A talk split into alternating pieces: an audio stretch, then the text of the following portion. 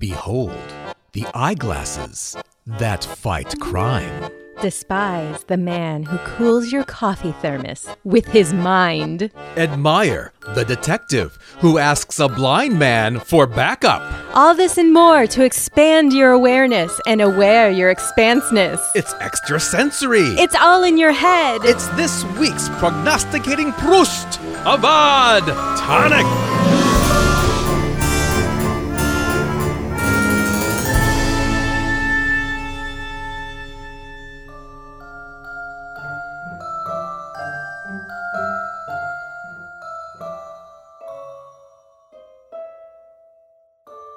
Welcome to the parlor. I'm Jennifer.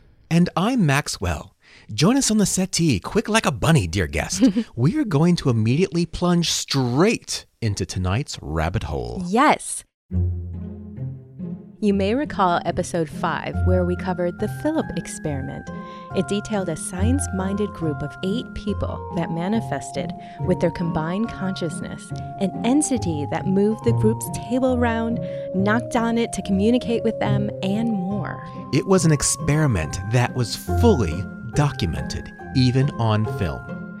And we hope that it left you wondering What else can consciousness do? Tonight, dear guest, we are going to show you, as we select from the parlor bookshelf, The Reality of ESP by Russell Targ. I knew it! I knew you'd say that.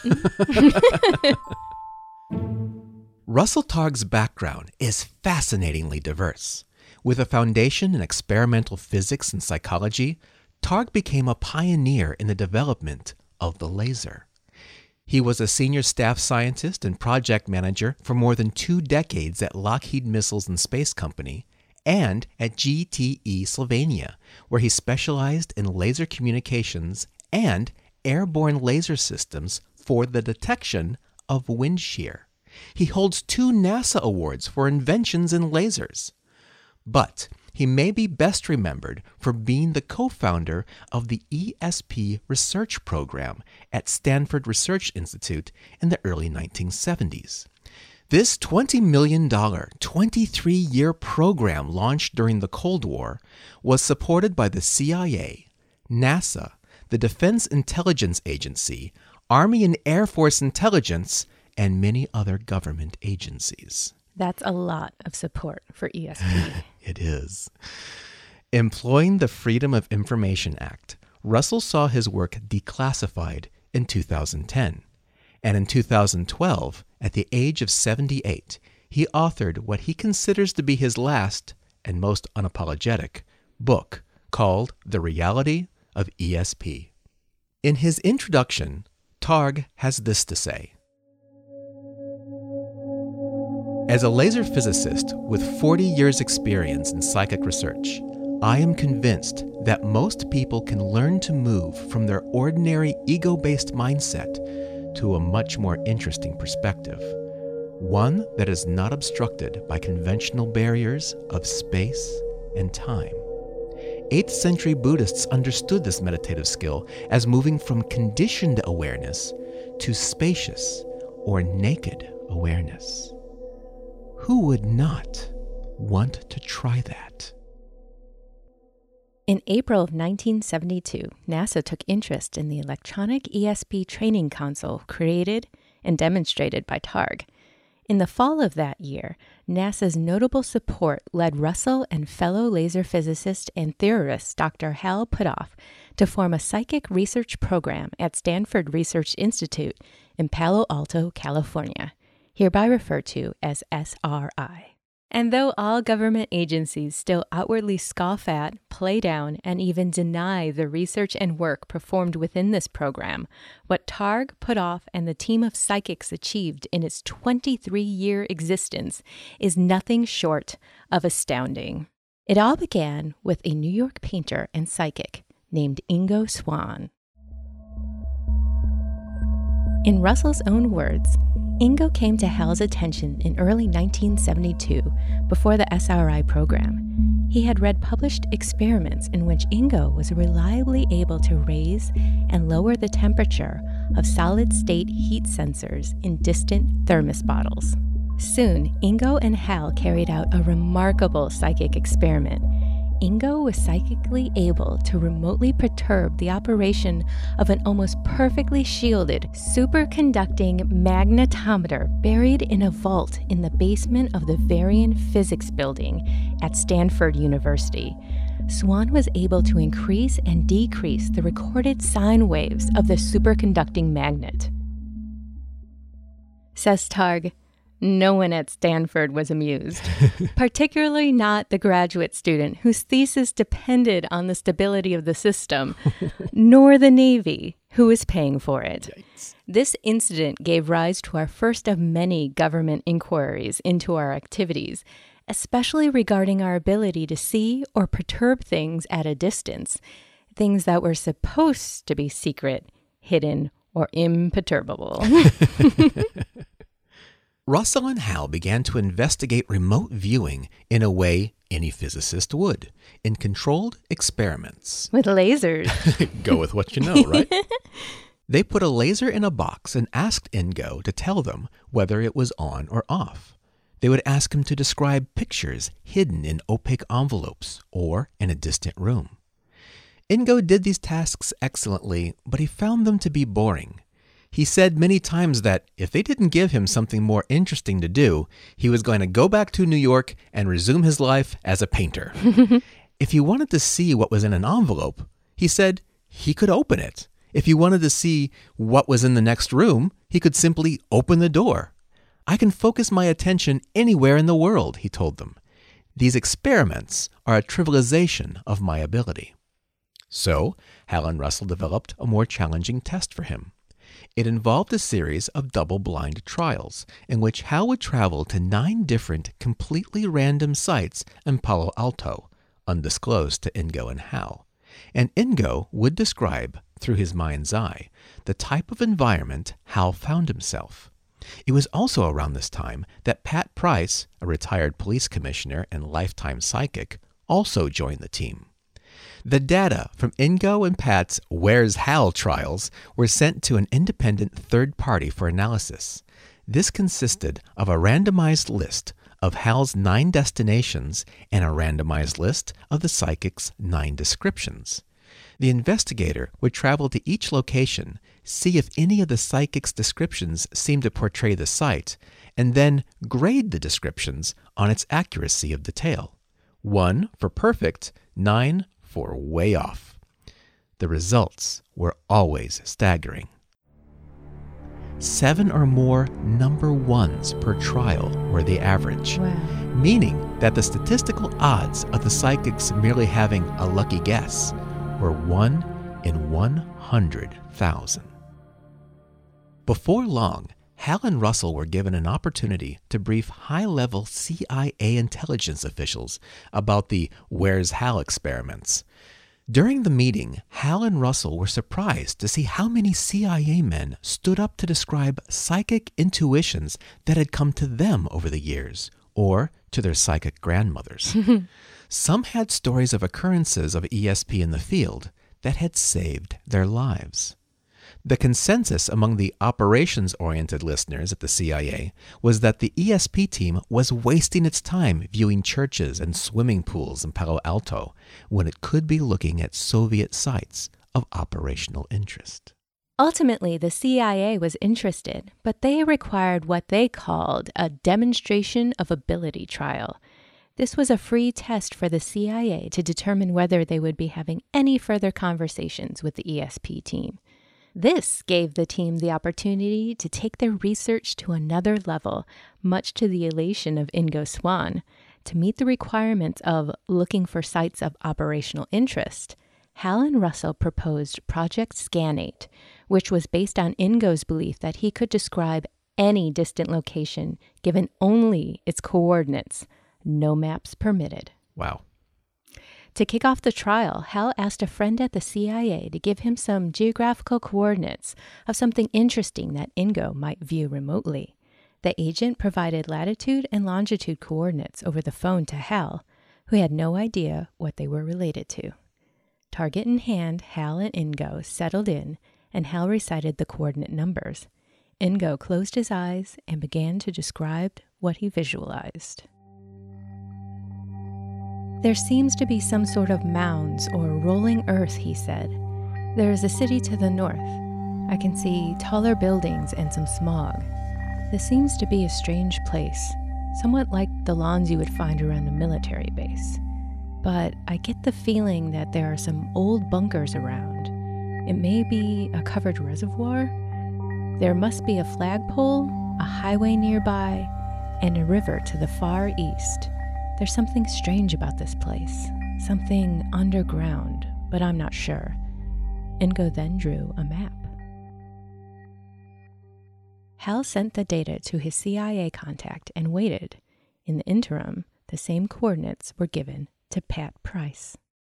It was Russell who received the CIA's call. Ingo's description couldn't have been further off. The coordinates received from the agent described the location of his vacation cabin, which he had built in the deep woods of Sugar Grove, Virginia. After being told, in no uncertain terms, that the ESP team had failed miserably at its demonstration of ability, Russell calmly responded, It's too bad you feel that way, because Pat Price saw the exact same thing. In fact, Pat saw much more. During his remote viewing, Price described many elements similar to those of Ingo, and went on to say, It looks like an old missile site. Big, roll up steel doors cut into the hillside, well concealed with large 100 foot rooms underground, some kind of command center. The CIA decided to look into the matter and discovered a quarter mile from the cabin over a hill and down a dirt road, a super secret National Security Agency cryptographic site at the Navy's Sugar Grove facility. Not only was Swann's and Price's description correct in every detail, but even the distances, flagpole, underground bunkers, and directions on Ingo's map were correct. However, Pat's description of the base hadn't ended with a vision of a command center. His second sight took him deep into the confines of the base, where he read off several classified code words from labels on a folder on a desk and from a filing cabinet. Cue ball, eight ball, rack up, etc. He even saw the NSA's name for the facility Haystack. Wow. At the time, the ESP team had no idea if any of it was correct. But it was all confirmed when they received a visit from officers from both the CIA and a very unhappy NSA. when the two CIA agents asked Pat how he had so accurately described the incorrect location, Price said, The more intent you are on hiding something, the more it shines like a beacon in psychic space, which undoubtedly caused a moment of very awkward silence. but suffice to say, the ESP team got their funding from the CIA. so, who was this Pat Price guy? Mm-hmm. Russell describes Pat as an unexpected gift to the program at SRI. One day in June in 1973, Pat called Hal Puthoff to say he had been following the research for some time. As the team had been working in secret, this should have been their first clue as to Pat's abilities. Pat felt that he had been doing the same kind of psychic work for years, successfully using remote visualization to catch crooks when he was the police commissioner in Burbank, California. He said he would sit with the dispatcher in the police station, and when he heard a crime reported, he would scan the city psychically and then immediately send a car to the spot where he saw a frightened man hiding. Wow. In Russell's experience, Price's psychic ability remains unprecedented, which was good for the team at SRI because Pat would have to pull a hat trick to mollify the top brass after his code word stunt. And oh dear guest, he did. In July of 1974, Russell sat with Pat in their copper screened, electrically shielded room and gave him the slip of paper with the geographical coordinates that Russell had received from the CIA. Pat leaned back in his old oak desk chair, polished his gold rimmed glasses, and put them on. I see better psychically with my glasses on, he would say, and after the laughter would end, you'd realize, oh, he wasn't kidding. Pat closed his eyes. After a few moments, he began to describe his mental images. He said, I'm in the sunshine, lying on top of a three-story building in some kind of R&D complex. The sun feels good. As he was physically lying there, he said, Some kind of giant gantry crane just rolled over my body. It's going back and forth. This is the biggest damn crane I've ever seen. It runs on a track and it has wheels on both sides of the building. It has four wheels on each side of the building. I have to draw this. With that, Pat asked for a ruler to make a scale drawing of the whole facility, with gas cylinders, buildings, rails, and pipes. He then made a detailed drawing of the gantry crane. After he completed his drawing, Pat and Russell went downstairs to meet with the waiting CIA agent to see what he thought of Pat's work. The agent unrolled a large 1974 satellite photo of a Soviet Siberian weapons factory at Semipalatinsk, taken two months earlier. While some parts of Pat's overall sketch were correct, others appeared not to be.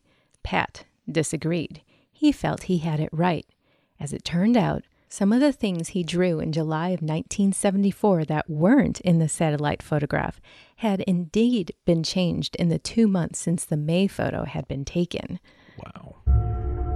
Looking back on the moment, Russell reflects The accuracy of Price's drawing is the sort of thing that I, as a physicist, would never have believed had I not seen him draw it myself. The CIA agent said, It looks like you're looking in the right place. Now, can you tell us what they're doing in the building under the gantry crane? That's what we'd really like to know. The next day, Price and Targ went back to their Faraday cage. Pat began to focus his attention on the interior of the building that he had been psychically laying on the day before. He described a large interior room and said, There's a lot of activity. They're trying to make a giant steel sphere. It looks like they're going to be about 60 feet in diameter. They're making them out of gores and trying to weld them together, but it's not going well because the metal is so thick. He says that the gores look like sections of an orange peel. Russell explains what happened next. The Soviet weapons plant experiment was such a stunning success, we were personally invited to undergo a formal congressional investigation by the House Committee of Intelligence Oversight to determine if there had been a breach in national security. Crazy. of course, no national security breach was found, and our research into psychic functioning was supported by the government for another 20 years. Incidentally, the sphere that Pat Price saw turned out to be a containment vessel for a Soviet particle beam weapon to shoot down U.S. satellites that were taking pictures. Hmm. Its existence was not discovered until three years later, in 1977, when the United States used just such satellites to probe the site again. Data confirmed that Price had the size of the sphere and the gores correct within 96% of the true value. Amazing. Even his technical detail of the welding problems were confirmed. Hmm. wow. Although the SRI group was happy to receive confirmation, Pat Price had unfortunately died in 1975, just one year after his remote viewings of the Soviet facility. Many, including Russell Targ, believe the circumstances of his death to be suspicious. But for the sake of time, we're going to let you investigate that detail for yourself, dear guest. Don't go away. When we return, the ESP team is asked to assist with a kidnapping case. The victim? Patty Hearst. Then, take everything you now understand about remote viewing and just throw it out the friggin' window as Ingo Swann and Pat Price continue to blow your minds. You're listening to Odd Tonic, don't go off reading NSA code words in psychic space. we'll return after our third eyes catch their second wind. okay, it's just us now, dear guest. How you doing? Are you comfy? Jennifer and I just want you to know that we are so happy that you enjoy visiting us in the parlor. We love sharing with you a heady dose of delight and goosebump riddled oddities. Come for the goosebump riddles, stay for the tea. so, if you enjoy your visits too, please subscribe and never miss an invitation to the parlor. And write us a kind review on iTunes. It will light the torch for other oddlings to find us by. Don't have time to write a review? Turn to the nearest weirdo in your life and ask them if they've listened to Odd Tonic yet. Help us get the word out. Tell your odd friend, weird neighbor, strange sibling, bizarre bank teller, or mostly normal Reiki coach that you totally have a crush on about Odd Tonic. Growing our oddling base helps keeps the parlor doors open for visits. And everybody needs a conversation starter in the elevator or during an awkward routine health exam. so remember, Odd Tonic. Turn your head and cough. Oh. Odd Tonic. now let's return for more extraordinary extrasensory escapades. Welcome back. So far, we've successfully spied on the Russians and their nightmarishly large gantry crane and remote viewed top secret code words to the chagrin of the NSA. Now let's return to Russell Targ's book, The Reality of ESP, and hear, in Russell's words, how his team got embroiled in one of the biggest crime cases of the century. On the night of Monday, February 4th, 1974, a group of American terrorists kidnapped 19 year old newspaper heiress Patricia Hearst from her apartment near the University of California in Berkeley, where she was a student. The kidnappers identified themselves as the Symbionese Liberation Army. While the press was trying to find Symbia on the map, the Berkeley Police Department was trying to locate the daughter of one of the most prominent celebrities of the city of San Francisco, namely the publisher of the San Francisco Examiner and the president of the nationwide Hearst Syndicate of newspapers. The Berkeley Police Department called the group at SRI to see if they could help with this most troubling of high profile cases. I love this. This is like a crossover TV show. Get SRI on the phone. and I love that like Pat Price is perfect for this. He's already a cop and his brain has been completely fine tuned for this. Yeah, it's really fascinating. Hal, Pat, and Russell drove north to Berkeley to find out what Pat could do to help them. The detectives had planned to ask a lot of questions. However, Pat stepped forward and asked the detectives if they had a mug book of local people who were recently out of prison. Yes, they did. Pat took the book and laid it flat on a wooden table so they could all see the pages. Pat turned the pages after looking carefully at each picture. Then, about 10 pages into the book, out of hundreds of photos, he put his index finger on one of the pictures and said, He's the leader. The man he pointed to was Donald DeFreeze, who was indeed identified as the ringleader within the week. Pat said, They went that way, pointing north. He said, I see a white station wagon near a restaurant. It's across the highway from two large white gas storage tanks near an overpass. One of the detectives said, I know where that is. It's on the way to Vallejo, where I live. The detectives then dispatched a police cruiser, and within 10 minutes, it radioed back that they had found the kidnap car 15 miles north of them. The car still had cartridges rolling around on the floor, the same caliber of shells they saw earlier in the day on the bedroom floor of Hearst's Berkeley apartment. There was no doubt that they had found the right car. After that night, they had several additional opportunities to interact with the Berkeley detectives. Russell says, The most memorable of these was a trip to a potential SLA hideout. A detective and I were parked on a tree covered hillside in the Santa Cruz Mountains. The detective asked me if I knew how to handle a gun. I thought this was a surprising request, but I told him I owned an automatic and knew how to use it. He then handed me his service weapon and said, cover my back. wow. He walked around the apparently abandoned house, and I covered him with the gun as he cased the building. I am sure that he had no idea that my corrected vision is 2200, making me legally blind. After that incident, I realized that I was way beyond my psychical researcher's job description. I retired from the field, feeling that my graduate studies at Columbia had never prepared me for this. The team received a letter of thanks and a commendation from the Berkeley Police Department for their efforts during the days they had worked with them. But because each agency wanted sole credit for finding the heiress, the Berkeley Police Department, the Alameda County Sheriff's Office, and the FBI did not cooperate with one another, ultimately rendering fruitless all the SRI group's work. In the meantime, while the team played cops and robbers and Soviet spies, they also set up a pilot Scanate project with Ingo Swann. Coordinates were supplied to them by other SRI researchers and also by CIA colleagues who were overseeing the investigations. One early result came when Hal read to Ingo the coordinates of a location in Mount Hekla, an active volcano in Iceland. As usual, Hal didn't know what the coordinates pertained, but within a few seconds of hearing them, Ingo expressed feelings of vertigo, sickness, and being cold, describing a sense of being at a great height above a fiery furnace. Ingo said, I'm over the ocean. I think there's a volcano in the southwest.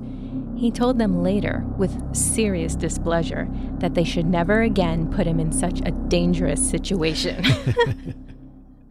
Later, the team unknowingly received coordinates for the French Kerguelen Island in the South Indian Ocean. Ingo's description of what he saw is as follows My initial response is that it's an island, maybe a mountain sticking up through the cloud cover. There's something like a radar antenna, a round disk. There are some buildings very mathematically laid out. To the southwest, there's a small airstrip. It's very cold. He then started drawing a map. It correctly showed an island with many bays and inlets, and a large mountain to the west, just where Ingo drew it. It took two years for the CIA to confirm that the airstrip also turned out to be just where Ingo put it. Incredible, right? But wait, we've been holding back on you. Super psychics Ingo and Pat also demonstrated remote viewing in other shocking ways. While doing earlier Where's Hal trials, Pat Price had earned some easy scores of one by not only correctly describing the target's environment, but by also providing correctly the precise names of the locations. Mm. But Price didn't stop there. During one trial, Hal and SRI Vice President Bart Cox had just headed for their car to drive to a random target. Pat and Russell were waiting in the lab for the prerequisite 30 minutes before beginning the remote viewing. Price turned to Russell and said, We don't actually have to wait for them to get to their place. I can tell you right now where they're going to be. Then we can get some coffee. Hmm. Russell said that he could try that if he wanted to. And Price said, They've gone that way, and pointed north, which was correct. They're standing on some kind of dock or marina, lots of little boats, some have their masses stepped and their sails furled. I can smell the sea air. An hour later, we were all standing at the selected target, on a dock observing just what Price had precognitively described. One Monday afternoon in 1975, Ingo was told by two CIA agents, We would like to know what's going to happen at these geographical coordinates this coming Thursday. Russell watched Ingo as he sketched his psychic view with colored pencils, showing a line of trucks in the distance and a hemispheric pyrotechnic display of a failed bomb test. The conflagration he drew was the result of uranium burning in the air, not a mushroom cloud. His precognition proved correct. The following Friday, the team received confirmation of a failed Chinese atomic bomb test at the precise location, three days after Ingo's detailed and correct rendering of the scene. Three days into the future. It's stunning. Wow. Now, back to Pat in yet another trial that we've been humorously calling Where's Hal, but the SRI team just referred to them as formal studies. in this trial, Hal had traveled to a swimming pool complex, Rinconada Park in Palo Alto, a location, again, unknown to Russell and Pat. As usual, Pat polished his glasses, leaned back in his chair, and closed his eyes. Price then proceeded to describe a circular pool of water about 100 feet in diameter. The large pool at Rinconada Park is actually 110 feet in diameter. Hmm. He also saw a smaller rectangular pool about 60 by 80 feet on a side. The second pool happens to be 75 by 100 feet. He went on to describe a concrete block building which corresponded to the cinder block locker room. Wow. Price then drew up a map of the site. Russell states that remarkable accuracy was one of the hallmarks of Pat's work. However, this illustration showed one of the problems of remote viewing.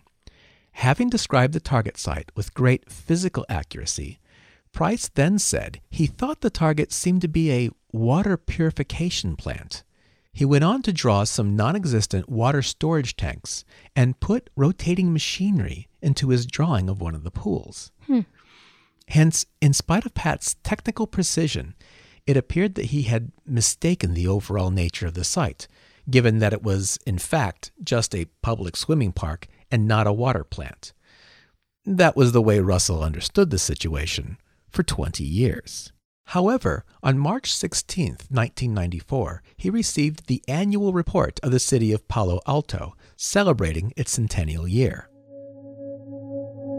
On page 22 of the report, Targ was stunned to read that, quote, in 1913, a new municipal waterworks was built on the site of the present Rinconada Park. A vintage photograph from that era featured two water tanks, exactly where Price had drawn them. The Rinconada Swimming Park had replaced the water treatment plant in 1922. That's what I was swimming in. wow, that's remarkable. For years, it had been assumed that Price had simply made up an erroneous water purification plant and water tanks. In reality, he had looked 60 years back in time and told the team what had been there before the swimming pool complex was built. Ah, that's so crazy. This amazing result demonstrated the ability of the non local mind not only to travel through the three dimensional world, but also to penetrate the barriers into the fourth dimension time. It also taught Russell the lesson that, in remote viewing targeting, one must specify not only the target location to be observed, but the time frame as well. Wow, good tip. During the Scanate phase of their research in 1973, the team wanted to explore the limits of remote viewing since it appeared that there weren't any terrestrial boundaries. That desire to explore the limits was the inspiration for Ingo's proposal to explore the planet Jupiter. Wow. The purposes of this experiment were 1. To try to ascertain if long distance remote sensing could extend to a very far distance. 2. To record the time it took before impressions began to be given. And 3. To compare the impressions with published scientific feedback. NASA had just launched the Pioneer 10 spacecraft, with Pioneer 11 to launch the following year. Both were planning flybys of Jupiter, followed by Voyagers 1 and 2 in 1979. And so, Ingo took flight, going where no documented remote viewing session had gone before. In addition to beautiful rolling, swirling gas clouds, Ingo also described this. Very high in the atmosphere, there are crystals. They glitter. Maybe the stripes are like bands of crystals, maybe like rings of Saturn, though not far out like that, very close within the atmosphere. Then he drew a sketch of Jupiter and its band of crystals, forming a complete ring around the planet. Conventional scientific wisdom held that Jupiter did not possess any rings.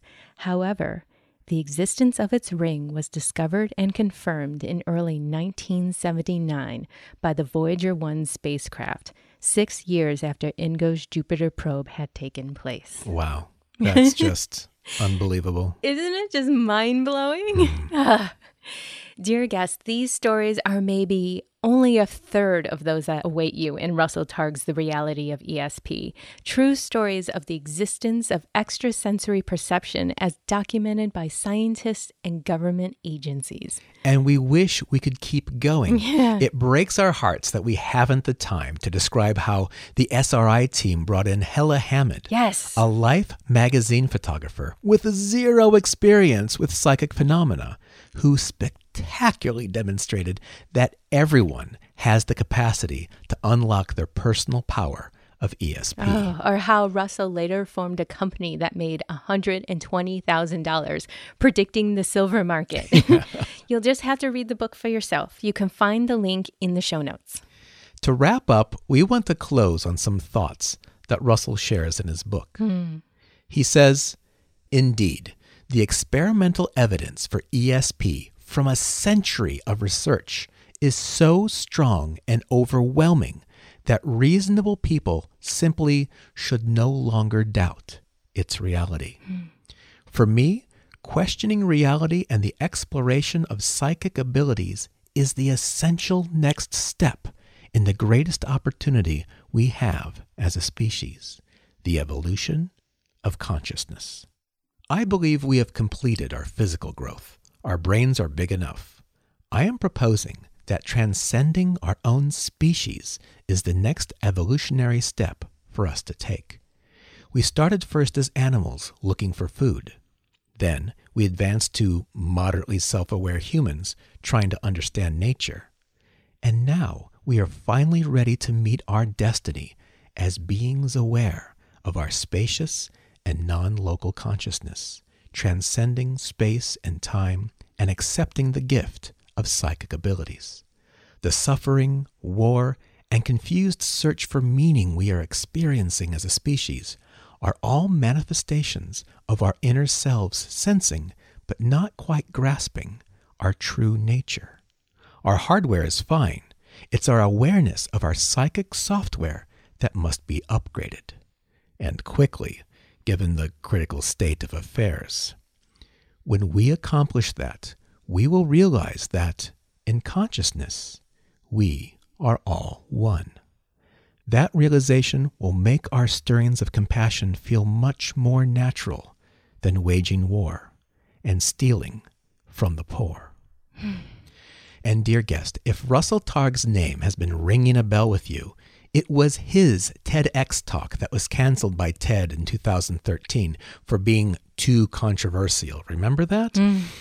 And to that, we offer this quote from Robert Oppenheimer There is no place for dogma in science. The scientist is free to ask any question, to seek any evidence, to correct any error. Where science has been used in the past to erect new dogmatism, that dogmatism has found itself incompatible with the progress of science. And in the end, the dogma has yielded. Or science and freedom have perished together. I'm really glad that we've included these quotes because they're just so powerful. And mm-hmm. you and I have talked about this before. I just, I love examples of how extraordinary the world can be when you examine the mysteries of consciousness. Right. I mean, without these examinations, life can just seem so flat and meaningless and and that really makes me anxious. But when hmm. you open the door to these greater ideas of consciousness and how it all ties together, it just feels right to me and it feels like solid answers or at least solid markers that are pointing in the right direction. And that makes everything really feel certain. I completely agree. And, dear guest, exploring the boundaries of ESP is super easy if mm. you have an iPhone or iPad. Russell converted his famous ESP training program, the same one that got NASA all excited in the 1970s, into a free app called, appropriately, ESP Trainer. Unfortunately, it is not available for Android Uh, but that hasn't stopped someone from making a knockoff app called ESP Trainer that even goes as far as replicating Russell's own app icon. The app gets a low rating and it doesn't even mention Russell Targ, so beware. Don't even try that one. Well, that wraps up this edition of Odd Tonic. we hope you've enjoyed tonight's episode and are ready to unlock your psychic abilities. Be sure to explore the show notes to see many drawings made by the psychics described tonight and compare them to the photos of the actual targets. Yeah, it's, fascinating. Completely mm-hmm. fascinating. And if you find yourself craving more odd during the week, join our group on Facebook. Visit our Facebook page at Odd Tonic Society and click the big blue button or click the group tab. We'll be back next week with more weird history, strange science, and paranormal ponderings. This, dear guest, is goodbye for now. But remember, if you're ever on a crime spree, and no matter where you try to hide, there's always a cop there to find you until you're certain that someone, somewhere, can always see you glowing like a beacon in the psychic realm. Don't worry. It's just us. Good night.